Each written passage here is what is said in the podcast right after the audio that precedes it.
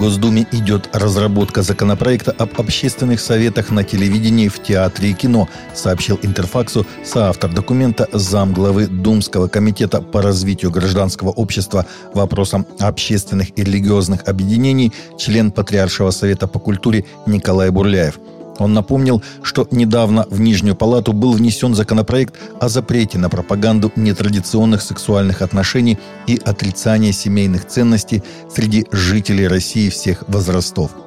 Вторая техническая задача после принятия закона – определить тех, кто будет регулировать процесс отбора картин для проката – Параллельно с законом о запрете пропаганды нетрадиционных отношений мы разрабатываем закон об общественном совете на телевидении, сказал Бурляев.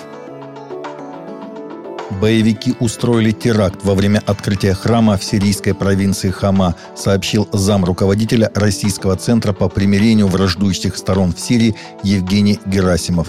24 июля в городе Скальбия, провинции Хама, во время церемонии открытия храма Айя София боевиками незаконных вооруженных формирований совершен террористический акт с применением беспилотного летательного аппарата кустарного производства, говорится в сообщении. Жертвами взрыва стали двое мирных жителей, 13 получили ранения. Российские военнослужащие не пострадали, сообщает Интерфакс Религия. Папа Римский Франциск попросил прощения у канадских коренных народов за роль католической церкви в упраздненной несколько десятилетий назад политике Канады по насильственной ассимиляции этих народов в христианское общество. Я здесь, потому что первый шаг моего покаянного паломничества среди вас – это снова просить прощения. Я говорю вам снова, мне очень-очень жаль, заявил папа. Церемония прошла на месте бывшей школы-интерната для детей коренных народов – Послушать извинения понтифика пришли сотни людей в народных костюмах. Четыре вождя восседали по обе стороны от папы и наблюдали за шоу народными танцами и музыкой.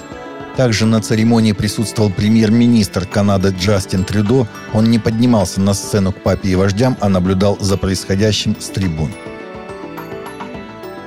Миссия «Христос есть ответ» через благотворительные глазные клиники проповедует Евангелие в разных странах – Люди в Украине, Эфиопии, Камбодже и Узбекистане имеют возможность слышать благую весть через проведение бесплатных глазных клиник, получить консультацию офтальмолога и очки в подарок при поддержке миссии «Христос есть ответ», сообщает пресс-центр миссии.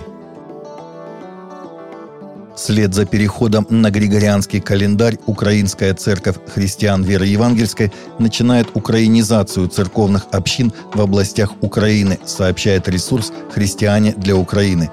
7 июля Комитет УЦХВЕ принял решение о переходе на украинский язык для части поместных церквей в регионах, где богослужения проходили на русском языке – это будет касаться не только использования украинского языка во время служений, но и Библии на украинском языке вместо русского синодального перевода. Решение комитета УЦХВЕ затронет также и использование церковных песен на русском языке. Полиция Мекки арестовала жителя Саудовской Аравии, который помог репортеру Иудеи из Израиля проникнуть в священный для приверженцев ислама город, нарушив закон, согласно которому только мусульмане могут посещать Мекку – то время как мусульмане любой национальности и происхождения имеют право посетить Мекку, не мусульмане туда не допускаются.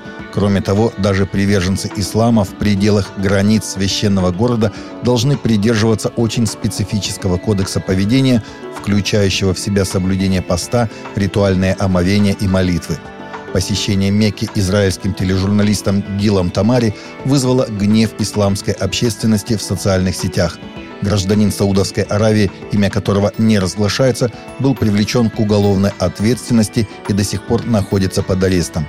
Журналист из Израиля снял 10-минутный репортаж, в котором он посетил одно из ключевых мест на маршруте хаджа, гору Арафат, где пророк Мухаммад произнес свою последнюю проповедь около 1400 лет назад. Репортер подчеркнул, что он говорит на иврите тихо, чтобы никто его не услышал – Кроме того, он утверждал, что был первым иудеем, попавшим в священный для мусульман город.